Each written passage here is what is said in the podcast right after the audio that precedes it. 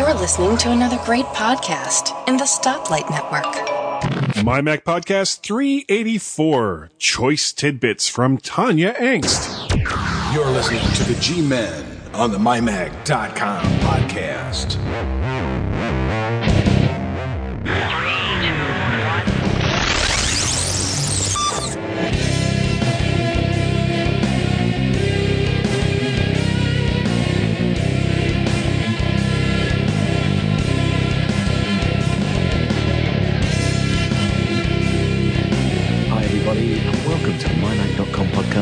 384.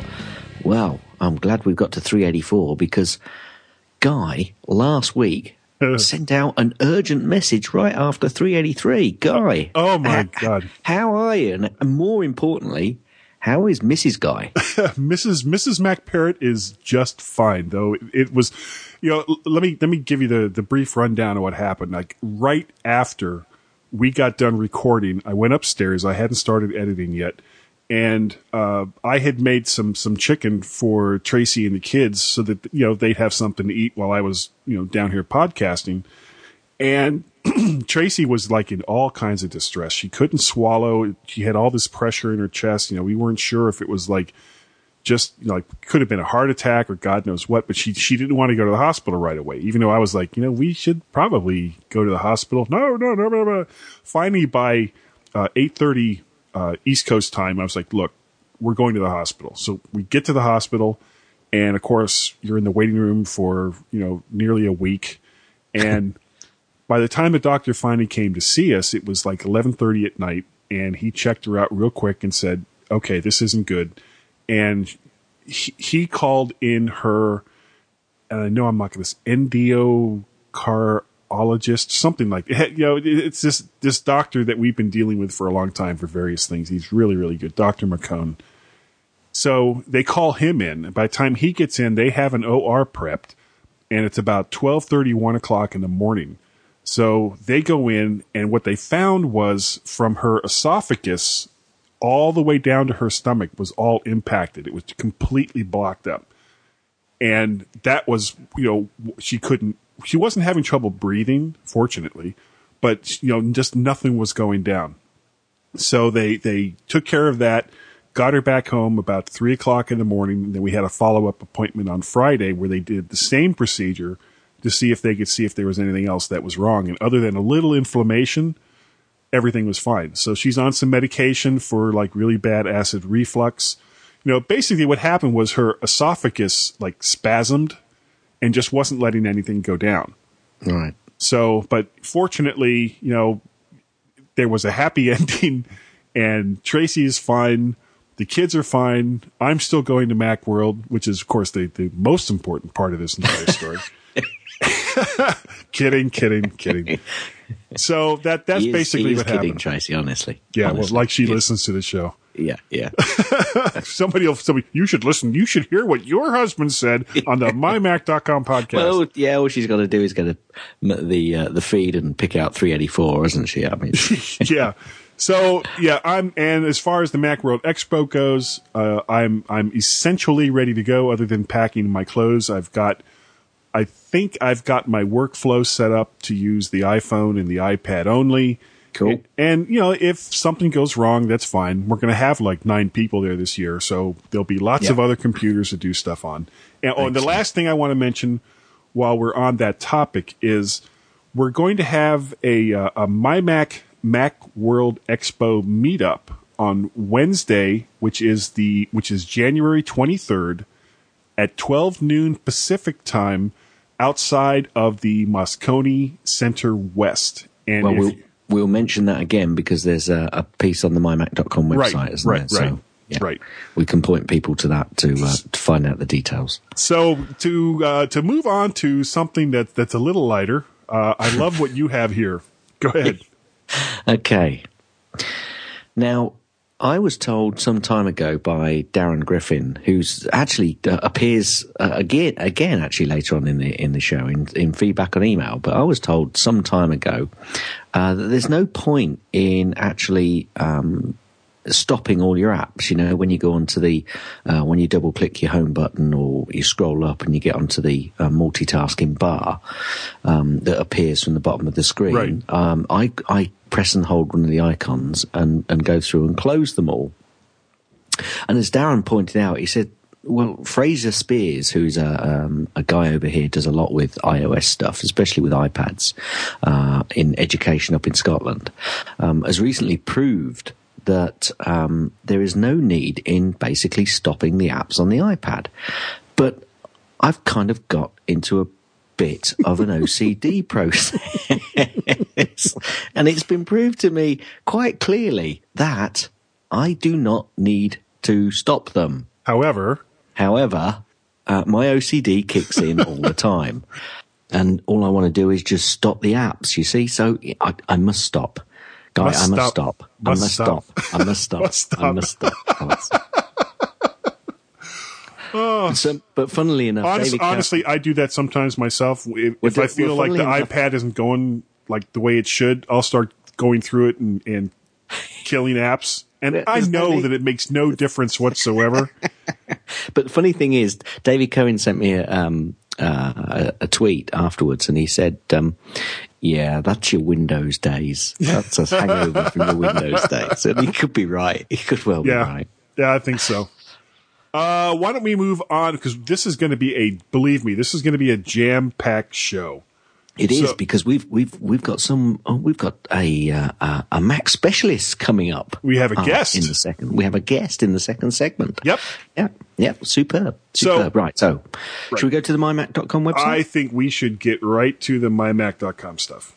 oh, and get and, and what's on first? Uh, what's on first is speaking of the devil, third base is uh, take control of your iPad book review by You say Pacelli and I say Pacelli. and the uh, the author is Tonya Engst from Tidbits Publishing, and I, I know that name from somewhere. I know that name from somewhere. I just can't quite place it. No. Well, perhaps, we, perhaps it'll come back to us later. Yeah, I'm sure it will. Okay, next on the, on the mymac.com website is a tip for home theatre users. And I think that's your brother, isn't it, Larry Yeah, Goodell? that's that's Larry Grinnell. Looking forward to seeing him uh, in about a week or so out at Macro. Yeah, and basically, I think he's he talks about some tips for using, um, well, a home theatre with you know the way to control uh, your Apple TV, I believe. No, Mac Mini used with like Oh, Plex, Plex based media center. Okay. Well, well, that's um, because I kind of use it with the, the Bluetooth keyboard, to be honest with you, and a, mouse. So Yeah, he does the same, but he's Yeah. he's he's tried a, a, bunch of different things. yeah, he's got some. They've got some very. I have seen these before, but they're they're most odd contraptions with a keyboard on them. Yeah. and I think they're so you can kind of put, plant them between your legs. But I think they are anyway, or just hold them with one. Uh, they're they're odd looking contraptions. anyway, Larry Yeah. gives us a bit of a, a review on those. So uh, well done, Larry. Yep. Uh, next up is the Lowepro Messenger 160AW review by Steve Hammond. This is a camera shoulder bag. Yeah, and it's it's a camera shoulder bag. Specifically, I, I have to say that because there is another bag review coming up from Lowepro for Right. cameras later on. So, and they're they're obviously slightly different.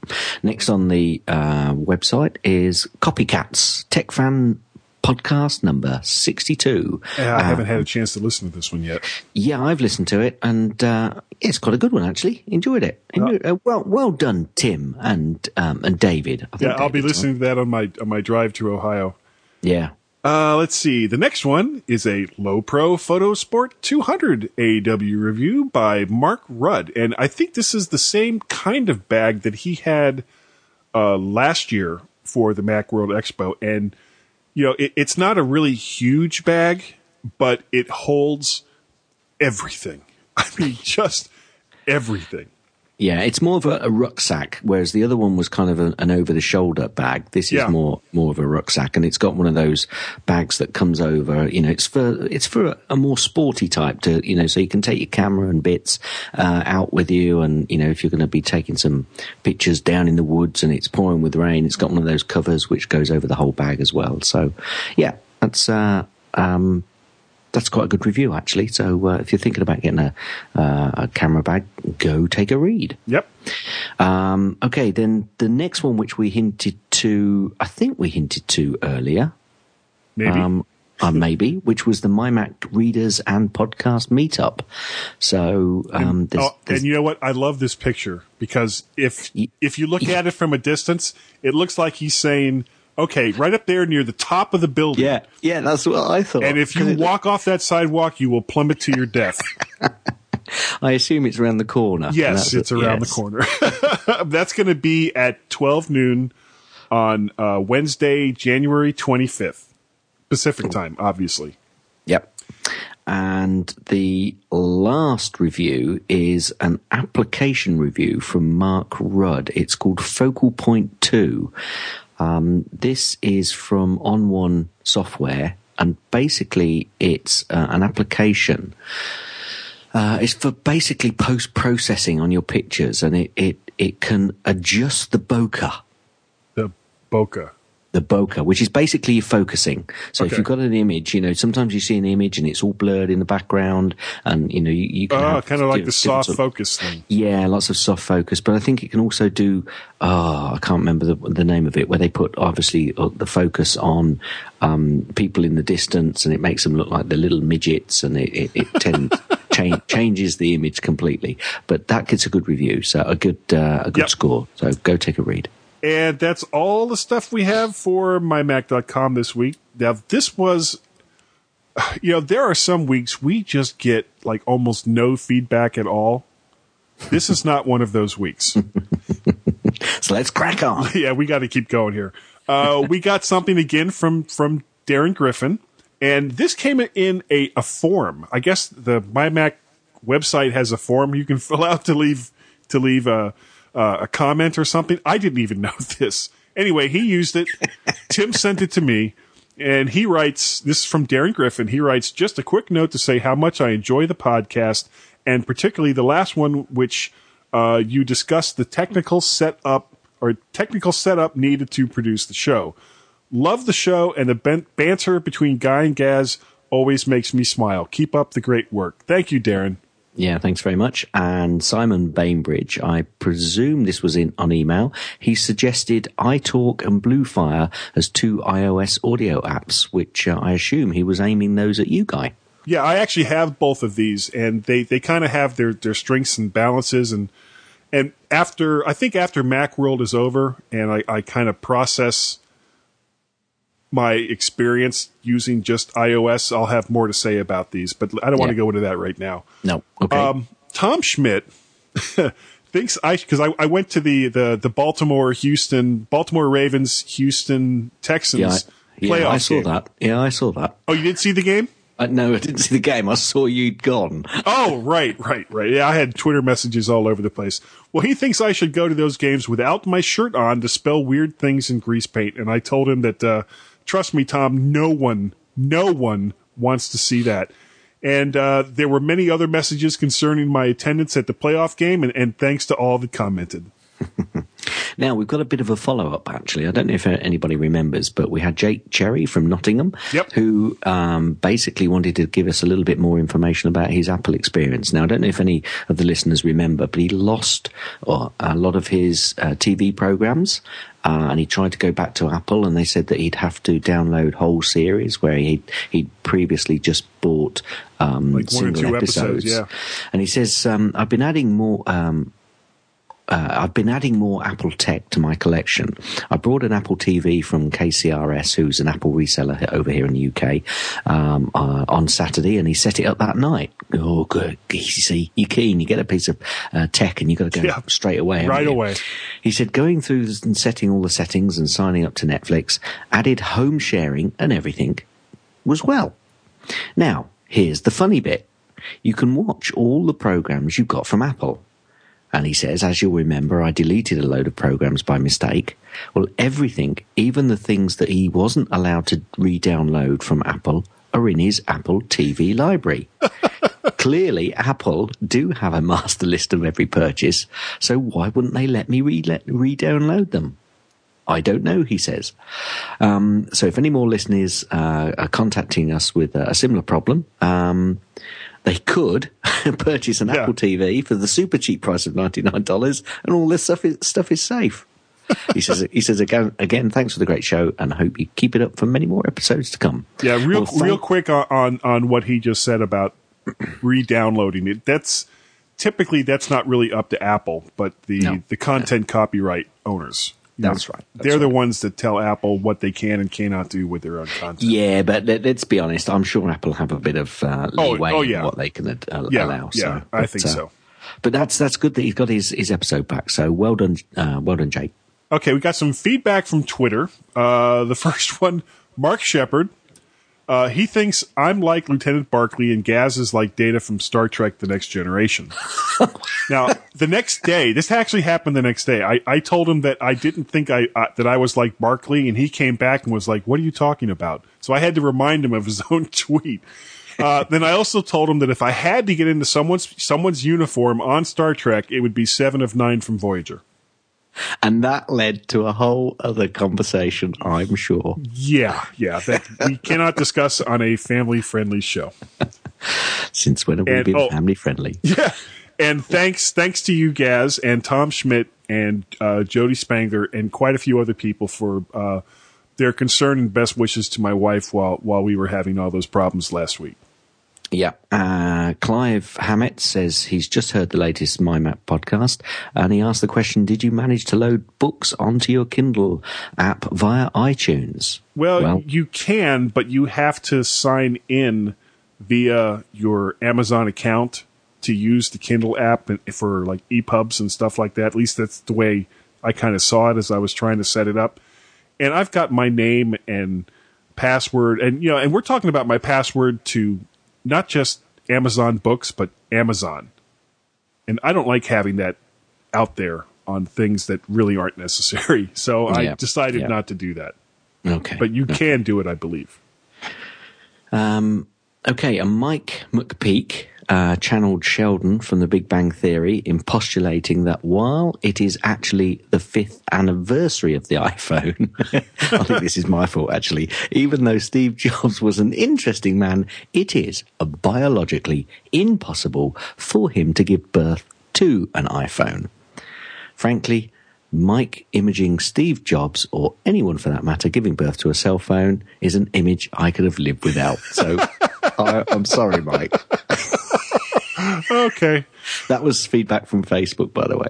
yep. And uh, we have some audio feedback this week uh, from from. Oh, I bet you will you know who this is going to be. Hey, you. Um, this is Eddie. Yay! Hey, Guy and Gaz. I'm curious. Uh, why aren't, Why isn't the My Mac podcast on Stitcher? I can find uh, TechFan and some others, but no matter how I look on Stitcher, I can't find My Mac. Kind of curious. Hmm. All right, just wanted to know. Take care. Bye bye. Well, Eddie, you weren't the only one who has mentioned that to me over uh, the last couple of weeks. I've had two people from work and at least a couple other people through Twitter and some various other sources that were saying, "How come we, I can't get?" You know, I think the last episode that anybody saw was before Christmas. Well, something happened to the the feed that Stitcher was doing, or they screwed up the feed or something. But Tim went ahead and I guess filled out the, the little form that you have to fill out, and the problem is solved. The MyMac.com podcast is back on Stitcher. Now, that's actually the second time he's done it because I know that he, he'd sent, I saw an email um, uh, between you and him, and uh, he said that he'd already asked them to do it, and it looks like they either hadn't done it Yeah, or they something dropped the went, ball, no went doubt. wrong. So uh, Tim got it onto it again, and it should be now it should be now stitched together. That would be nice. Did you That see what I did there? Yeah, you you, like I did there? you just Yeah. worked that right so smoothly into the conversation. Okay, so polyphobia. Yeah, is this the unnatural fear of parrots?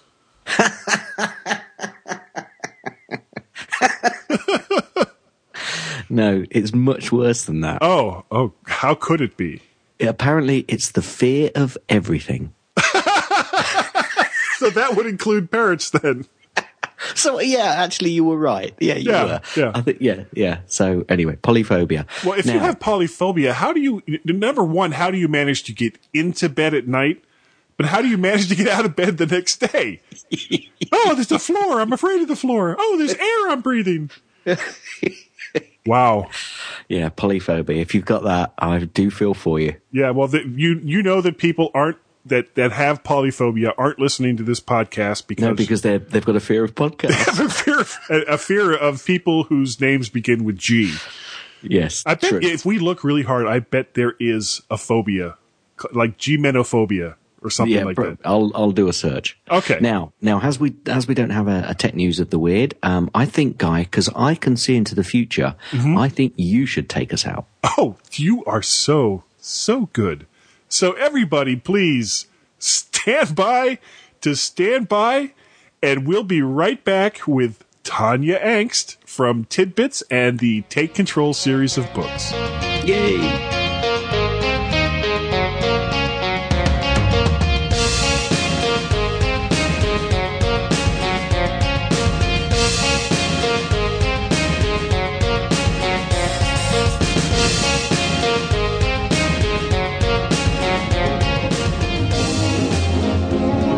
Hey Guy, have you heard about Not Another Mac podcast? Oh, not another Mac podcast. Yeah, so you've heard of it then. Heard of what?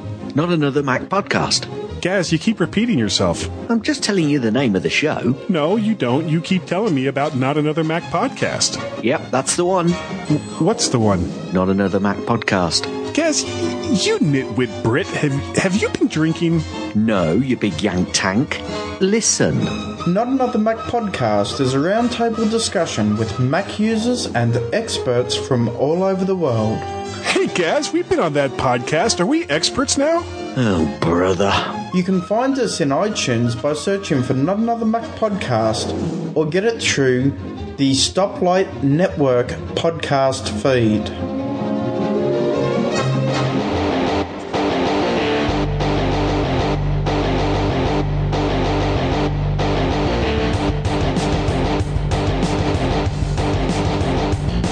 One hour show that takes 24 hours to record. The G Men on the MyMac.com podcast.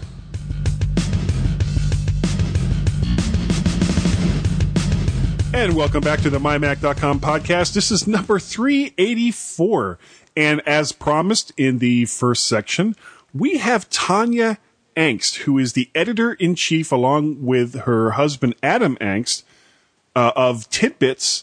And she also does some stuff with the Take Control book. So, h- how are you doing? T- how, hello. How are you tonight, Tonya?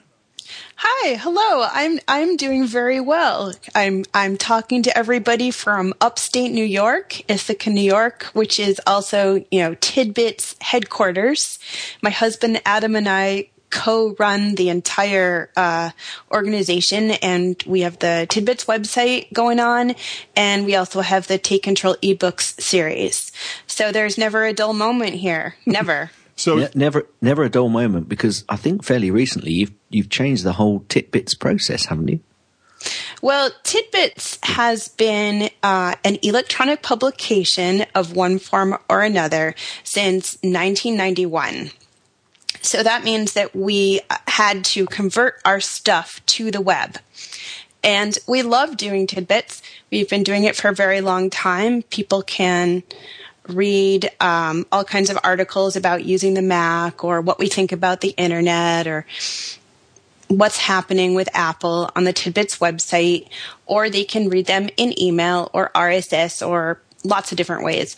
And what we've really been struggling with for the last three or four years is that it's no longer enough to kind of write a few articles and send them out in email or write a few articles and kind of stick them on the website that you hand coded yourself we've really been uh, encountering a situation where we need to pay people to host our website, to do all kinds of development to make the website do all kinds of great things, and and frankly to write a lot of content. We we want to have enough content that the site is interesting to visit, not just weekly, but more than once weekly. So although everything we've always done with tidbits is still free to anybody who wants to access it, we've added a few very small perks and we've asked people who like what we do to become Tidbits members.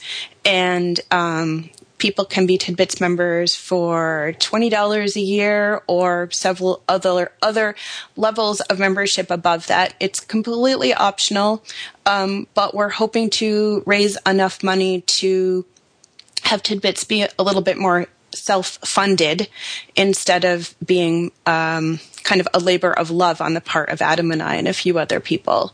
And so far, the good news is it's it's been it's been going well. People do like us enough to sign up, and um, we're starting to to to feel kind of optimistic that uh, tidbits could be self-supporting if we you know keep up the memberships and we're starting to think about you know how to best spend the money so that things stay operational. It's it's a Yeah, very it- is- is exciting it- time for us. Yeah, is it something that you, you, you, you're thinking much longer term to keep uh, keep the whole website going, the whole process going? Adam and I started tidbits when we were oh I don't know like 21 years old or something. Um, and you know tidbits has passed its 20th birthday. Back then, it was take control of your Mac System Five. yeah, something like that. Yeah. Seriously. So, um, we don't really plan to stop doing tidbits. We're, I'm not even sure we would like know what to do if we didn't have tidbits to put out. You know, we, we would be dazed and confused. So, Yeah, um, welcome to my point, world.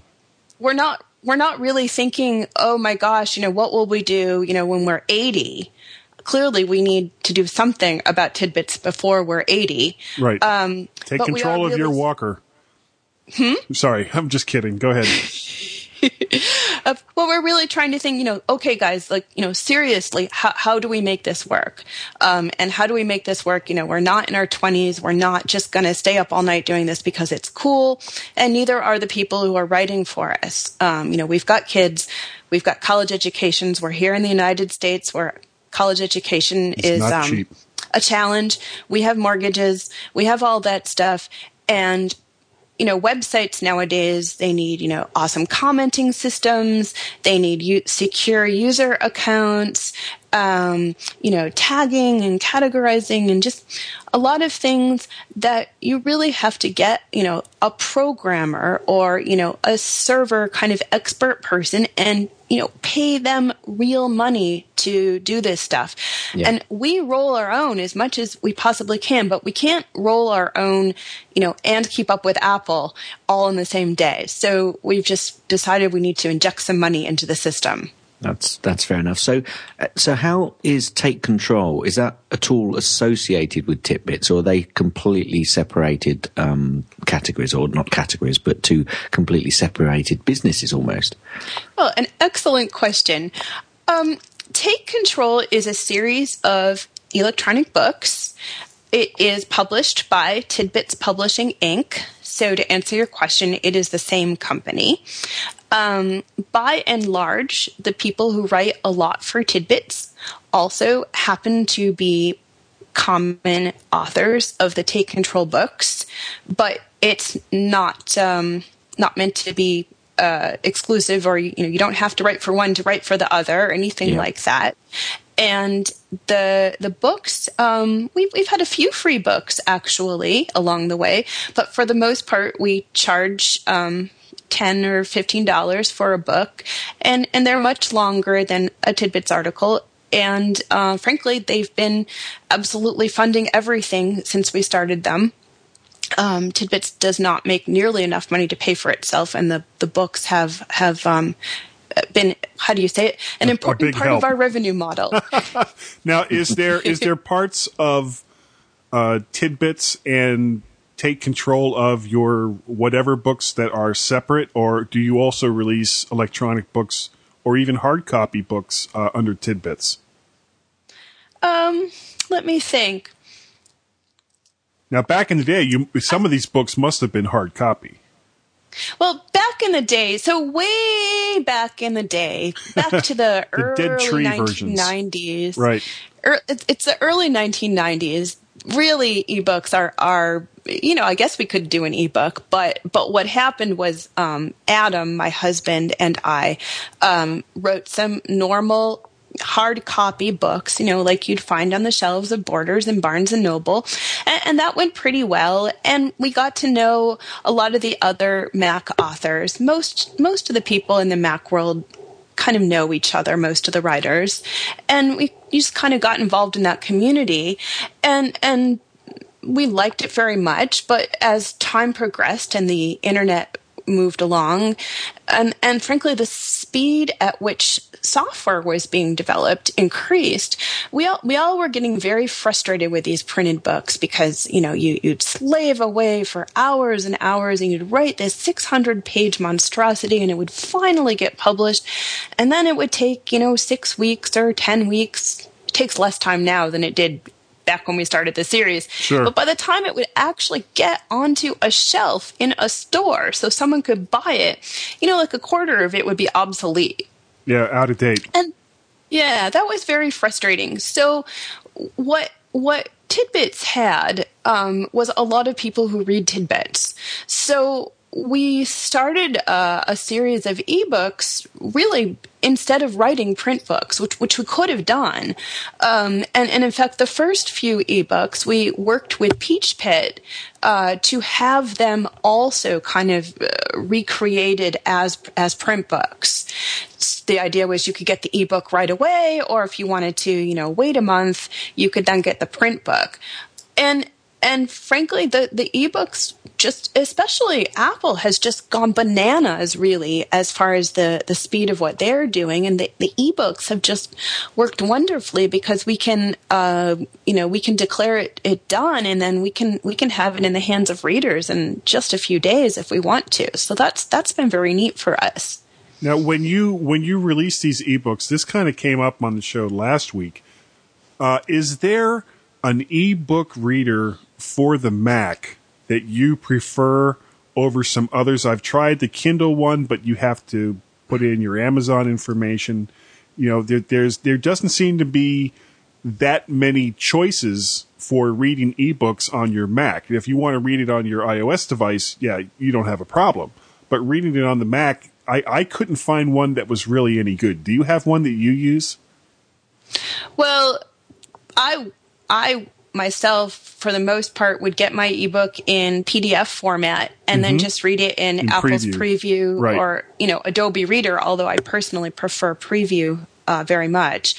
And uh, I think part of why there aren't ebook readers for the Mac is because Preview and Adobe Reader are free and everyone already has them. And I think it'd be easy to imagine some features that would be more in support of of ebook reading that those programs don't have. Right. But um, those programs are also free and ubiquitous. But how and, do you? What happens when the, when the books themselves have DRM? Can you yeah. still convert them over to PDF? Well, honestly, I don't read ebooks that have DRM on my Mac. I mean, I might read them on my Kindle, for instance. Right. But I've just really never never tackled that and I, I can't really recommend one because um, so I, I, sort of don't recommend the whole process. So you guys don't use DRM for your tidbit books or your take control books. That's right. But we that don't use DRM. Great. That is fantastic. And it's not. I think well, it's not I- so much that we.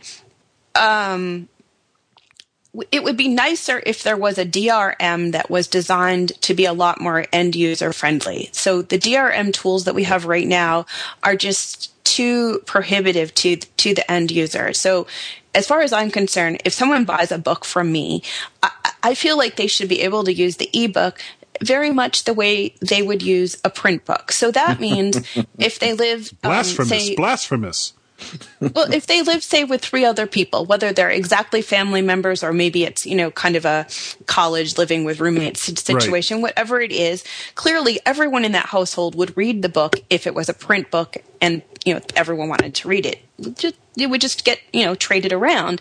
And I feel like ebooks are meant to be used or in that same way. And the, the actual DRM software that is available right now does not allow the publisher to, in, in any sort of friendly way, make it so people can trade the ebook around the way they would a print book. So it's yeah. kind so, of all or nothing. I've, I've, got to say, Tony, that's absolutely here, here, because one yes. of the things that I've said previously is that, you know, it the the print industry seems to think that they can treat the electronic side uh, of the book version completely different, and that puts an awful lot of people off. I mean, my wife is a, an ardent book reader, and we go out and buy other books because she's been lent a book from somebody. This isn't particularly technical, technical books. These are generally fiction books, but she will go and obviously she'll get lent a book from somebody else and then she'll go out and we'll be buying books by that author.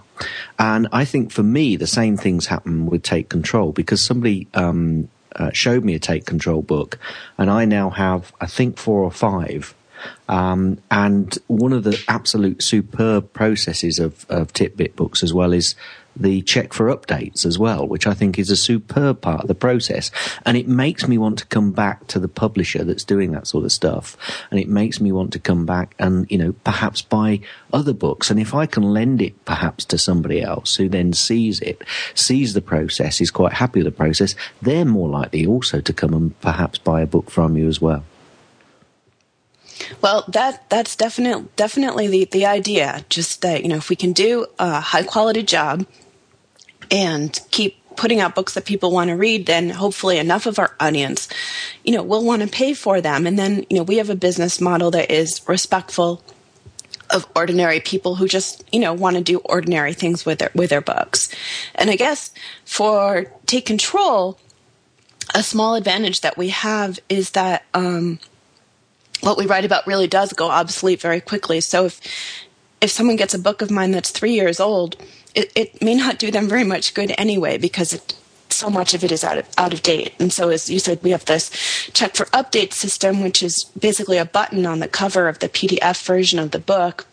Or um, in other formats that aren't PDF, there's a different mechanism.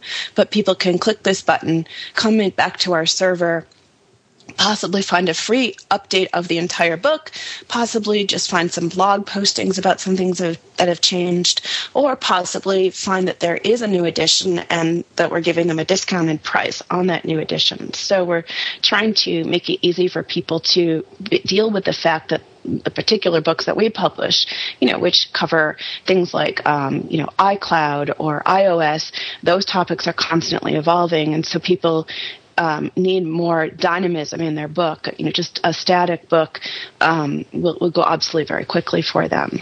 Yeah, who would have yeah. figured that that uh, Mac users would like something that's easy to use? you know, and and this is and this is part of the reason why the the movie industry, the TV industry, the music industry, they don't understand the technology behind the digital editions or the digital versions of what it is they're selling.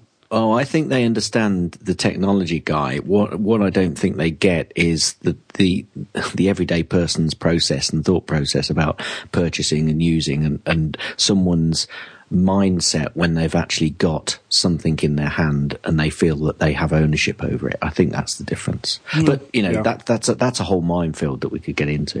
well, Tonya, I, I was, uh, before before gonna, we, I, oh, was go just going to. I was just going to ask Tonya actually, your next um, update for Mobile Me, what is that going to be a one pager? das ist kaputt. Oh, the, the, poor Mobile Me book. Um, we're yeah. I've got three. Yeah, I've we, got three we, editions of that book.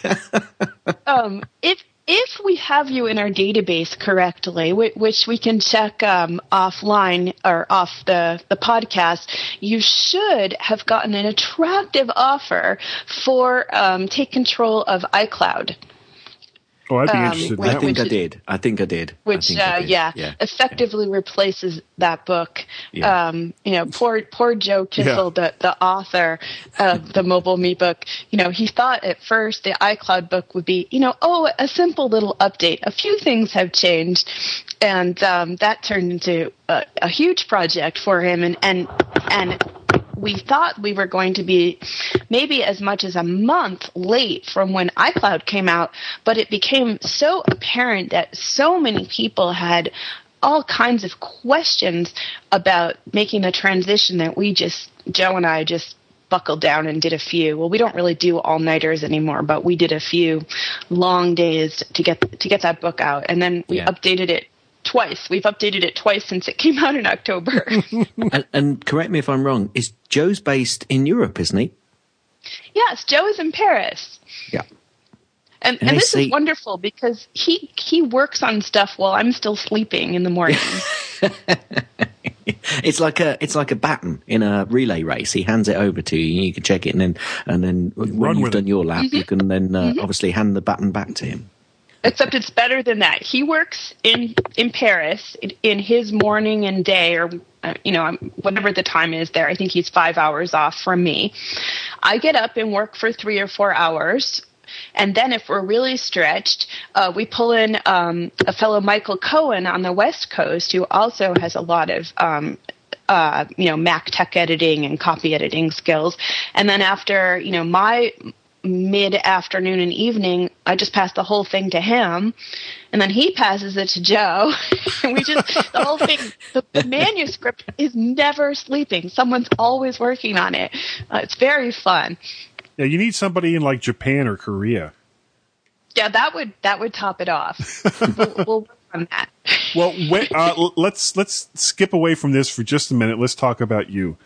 Uh, when did you become a Mac user? Oh my goodness. Wow, I haven't been asked that question in ages. I became a Mac user in my senior year of high school when my boyfriend made me type up a creative writing piece that I had done so that I could submit it to um, a contest with, um, you know, with it typed instead of handwritten.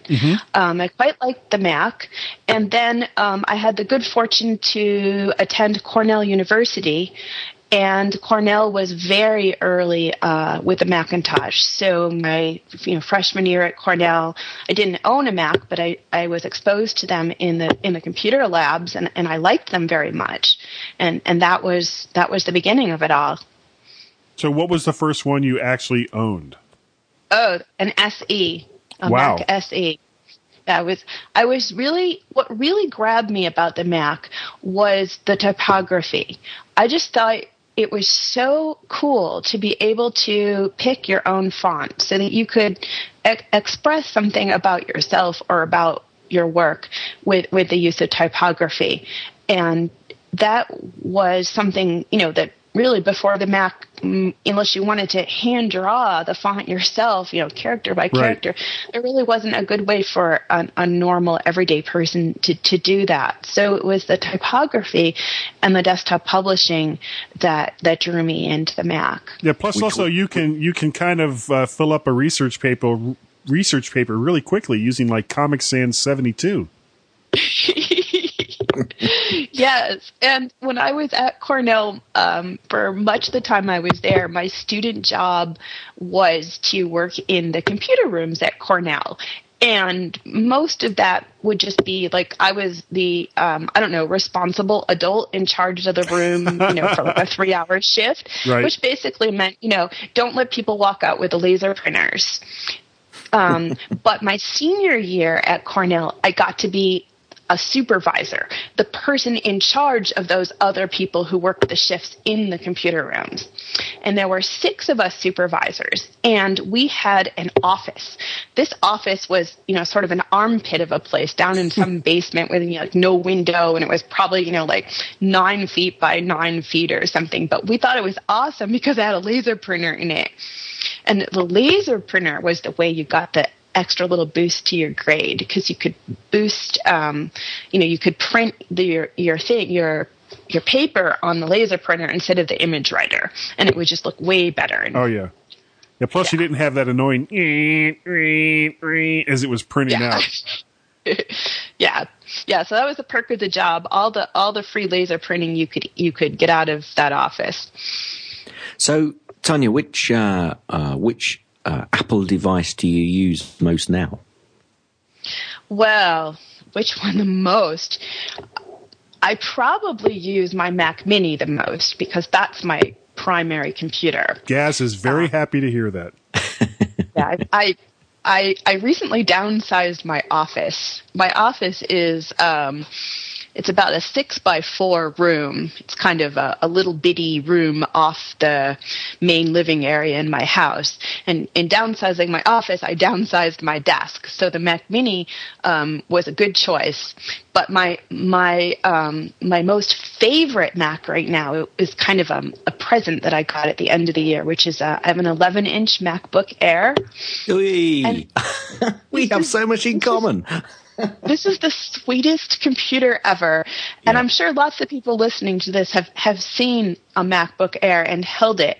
But if you haven't, you sort of have to go to an Apple store just, yes. just to hold it because yes. it's so fabulously light. And I'm a person who previously, my favorite laptop ever was, was my, my Duo from, you know, way back when. Oh yeah.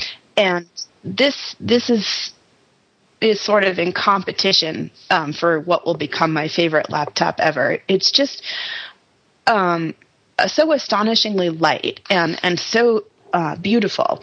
So so I have that on my desk. It, it, just it just barely fits next to the Mac Mini. now, are are you and Adam going to be at, at the MacWorld Expo this year? Absolutely. Yeah, because I know that the, uh, I don't want to go into it too much, but I know that there's a, a gathering that's going to be occurring, and we won't say where and we won't say when, but uh, I know that, that you're going to be getting together with, with a lot of the other uh, Mac writers that are that will be at the MacWorld Expo. Now, do you guys actually have like a, a booth or something this year, or are you going to be hanging out in the press room? You know, we were talking about getting a booth this year. It feels like um, the tidbits has grown up to the point where the cost of a booth is not completely you know ridiculous. Out of the question, right? Um, but as of yet, no booth. Um, Adam and I um, are on the show floor a lot. We are in the media room some of the time. We try very hard to see a great number of people during Macworld Expo. There's actually an article in um, Tidbits this week that details the public speaking that we're going to be doing. So I can't remember what Adam is going to be doing, but I'm doing um, a talk on one of the Macworld stages about um, kids and internet and tech and screen time and that yeah. kind of thing. Yeah, Tim and I will be doing a stage uh, a stage presentation. Not sure what we're going to talk about yet. We'll probably figure it out about five minutes before we go on. That's the best way to do yeah. it. hey, how you doing? It's it's Tim and Guy. Hey, thanks for coming. Tip your bartenders and waitresses.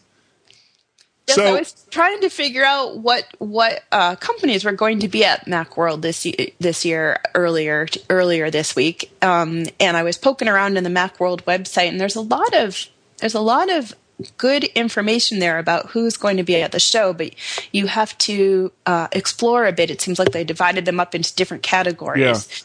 Yeah. At, at first, I thought there were only about 30 vendors coming, but then I realized I was only looking in the most obvious category. Yeah. Well, we talked to Paul, Paul Kent, and he told me that they are going to update the the the MacWorld Expo app, the one they had, like the one they had last year. Yeah, yeah, for the iPhone. Yeah, have they have they? Do you know if they've come out with that yet? I haven't seen it. I think they have because I think that I saw an app that has the new name of the show. You know, because oh, the new iWorld? name has that right. funny line in it and iExpo in it. Yeah, well, I, I haven't seen it. I'm going to have to go and look for it. Uh, yeah, yeah. What else is going on in the world of tidbits, Tonya and Adam Engst? Well, I think we are waiting with trepidation and interest for Thursday. Yeah. When it is rumored that Apple will announce the GarageBand for ebooks. I would really love to see that. Now, just to be clear, I have no inside knowledge whatsoever. But Adam and I, you know, spent lunch today talking about what this might mean. And, you know, big concerns for us were, well, first of all, what if it sucks? Second of all, what if it only makes EPUBs? What will that do for um, for us and for uh, all the people who read ebooks because I mean the EPUB is great, but some people want the PDF format, and some people want uh, like a Mobi format so they can copy it over to their Kindle. So it seems likely that Apple would make an EPUB only yeah. ebook maker because that would sort of protect their uh, turf with the iBook store, which um, supports primarily EPUBs. It does um, load in PDFs, but it doesn't offer all the features for PDFs that it does for EPUBs. Like um, it doesn't offer highlighting or leaving little notes for yourself, which which can be done with a PDF. It's just Apple has chosen not to do that. It, it's like they they grudgingly allowed PDFs in, but they don't they don't seem to really like them. Yeah, kind of like podcasts. Anyway. uh, Tonya, I wanted to thank you so very, very much for coming on the uh, the show tonight. Uh, is there any? Is there like a, a, contact email that you'd like to give out? I think people can um, find me on Twitter. I'm just I'm Tonya Engst, T O N Y A E N G S D. Or they can tech, check out the Take Control series at takecontrolbooks.com. Terrific. Well, thank you so very much again for being on the show tonight. Yeah, it was truly my pleasure. This was fun. Gaz, take us out. Okay, everybody, stand by to stand by, and we'll be right back. And you know we will.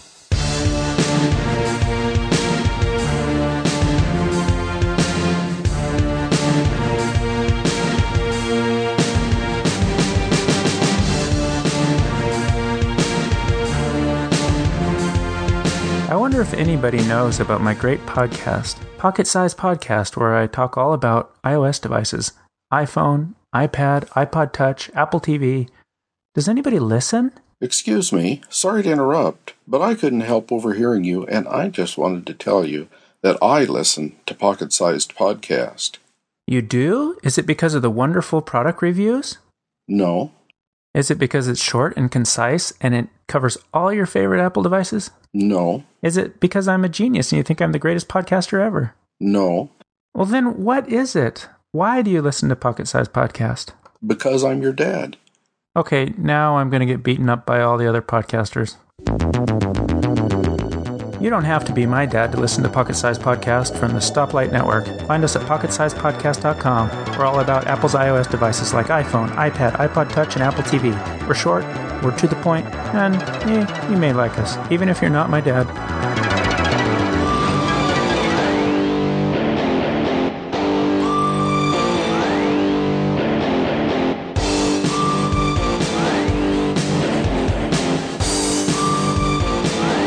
The MyMac.com podcast with Guy and Gaz. Two light bulbs that don't fit their sockets.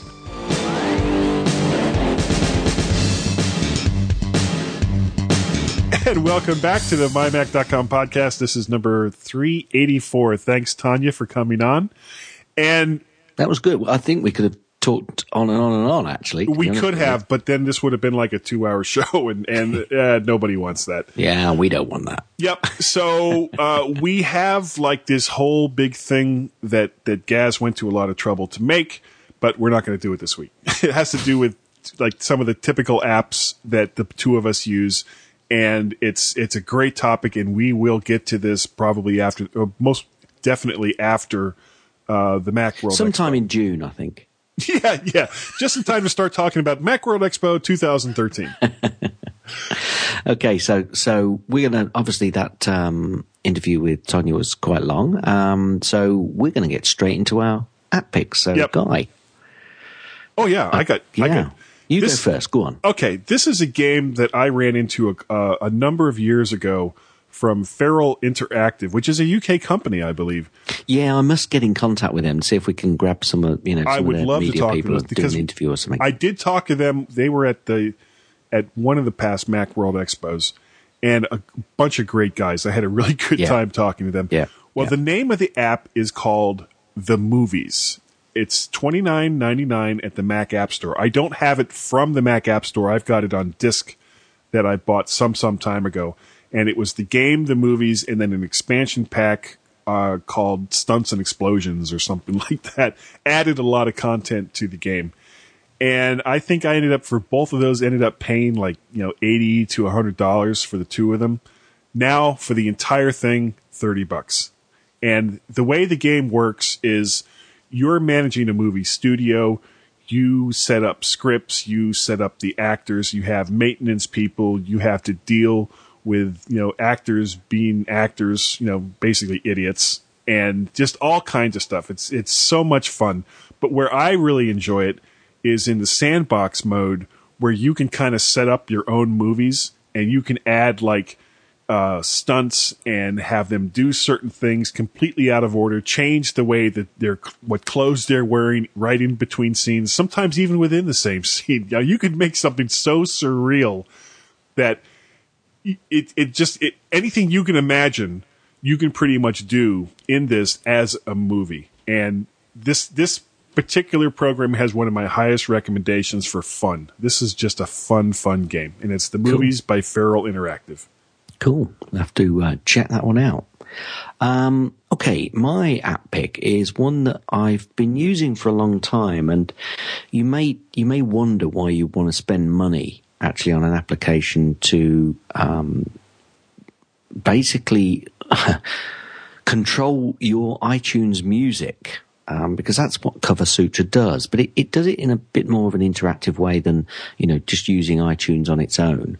Um, this is a it, you can use it as a menu bar application, or you can uh, basically leave a like uh, they do your album artwork and you can have three different types of styles which just sits on on your desktop playing away. And obviously when the next track comes on if the album art changes it will change. And you know there's, the three different types. One looks like a, a they all look like CD cases. Well two of them look like CD cases. One looks like a an LP case. So it's, you know it's it's a bit of fun um, but the reason I like it is because it's a lot easier. I find it a lot easier because there's some shortcuts to actually rate my music, and I'm I, I, like rating the music as I go through it because I use those ratings when I'm creating um, a lot of my like playlists and stuff. Playlists, yeah, yeah, and um, so that's one thing that I like using it for, and it, it is quite intuitive the way you use it to you know control your music, and it also does a lot of searching. It's quite good with searches, so it's two pounds ninety nine. So I'm, I'm, not quite sure what it would be in the US. That's probably uh, about guy. Probably about four bucks four four or five bucks. Yeah. Um, but it's it's it's just a nicely done application, and it interacts with iTunes very nicely. So uh, it, it, gets some good ratings. Um, so if you don't mind spending that little bit of money, um, I can I can highly recommend it. Um, it obviously takes you away. You know, you can you, you can minimize um, iTunes into your dock and just leave that there rather than having the mini player up because the mini player is okay, but you can't do any searching or you can't do any changes to the ratings, and it'll play podcasts as well. So I, I quite like it, and that's yeah. cover cover sutra. I've actually never rated my music just because it was such a pain in the neck to get started with it. Mm, yeah. But if, if Cover Sutra can can make that a, a less of a painful experience, then yeah, because I I know when I usually do a um uh, when I'm listening to music in the car, I just have it do a shuffle. And I know right. that if you have certain songs that are rated higher than others, that those songs will come up more often in you know in the the, the whatever the algorithm is for shuffle on in iOS. It's funny. I heard an interesting story about, um, really, and I, I, don't know how this how true this is, but somebody was talking about Apple Shuffle when it first came out um, because of you know the Shuffle iPod, and they said that the the shuffle that the the algorithm algorithm that they used was so good that if you use Shuffle, it never seemed to repeat a song and Apple had to change it because a true shuffle, you could get a song repeating, of course. Right.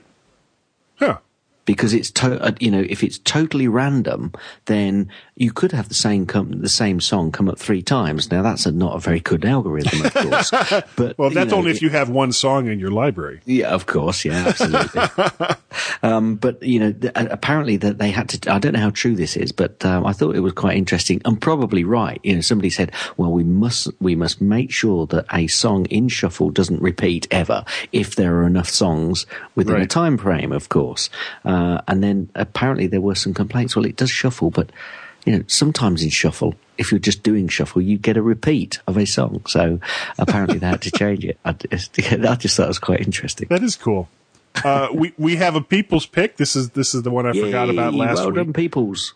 And uh, this is from good friend of the show, Magnatico. Thank you, Magnatico. It's Brick Saber by Mekanism, M E K a N I S M Incorporated. That's free. It's one of those freemium games. You know, you can have the add ons and stuff.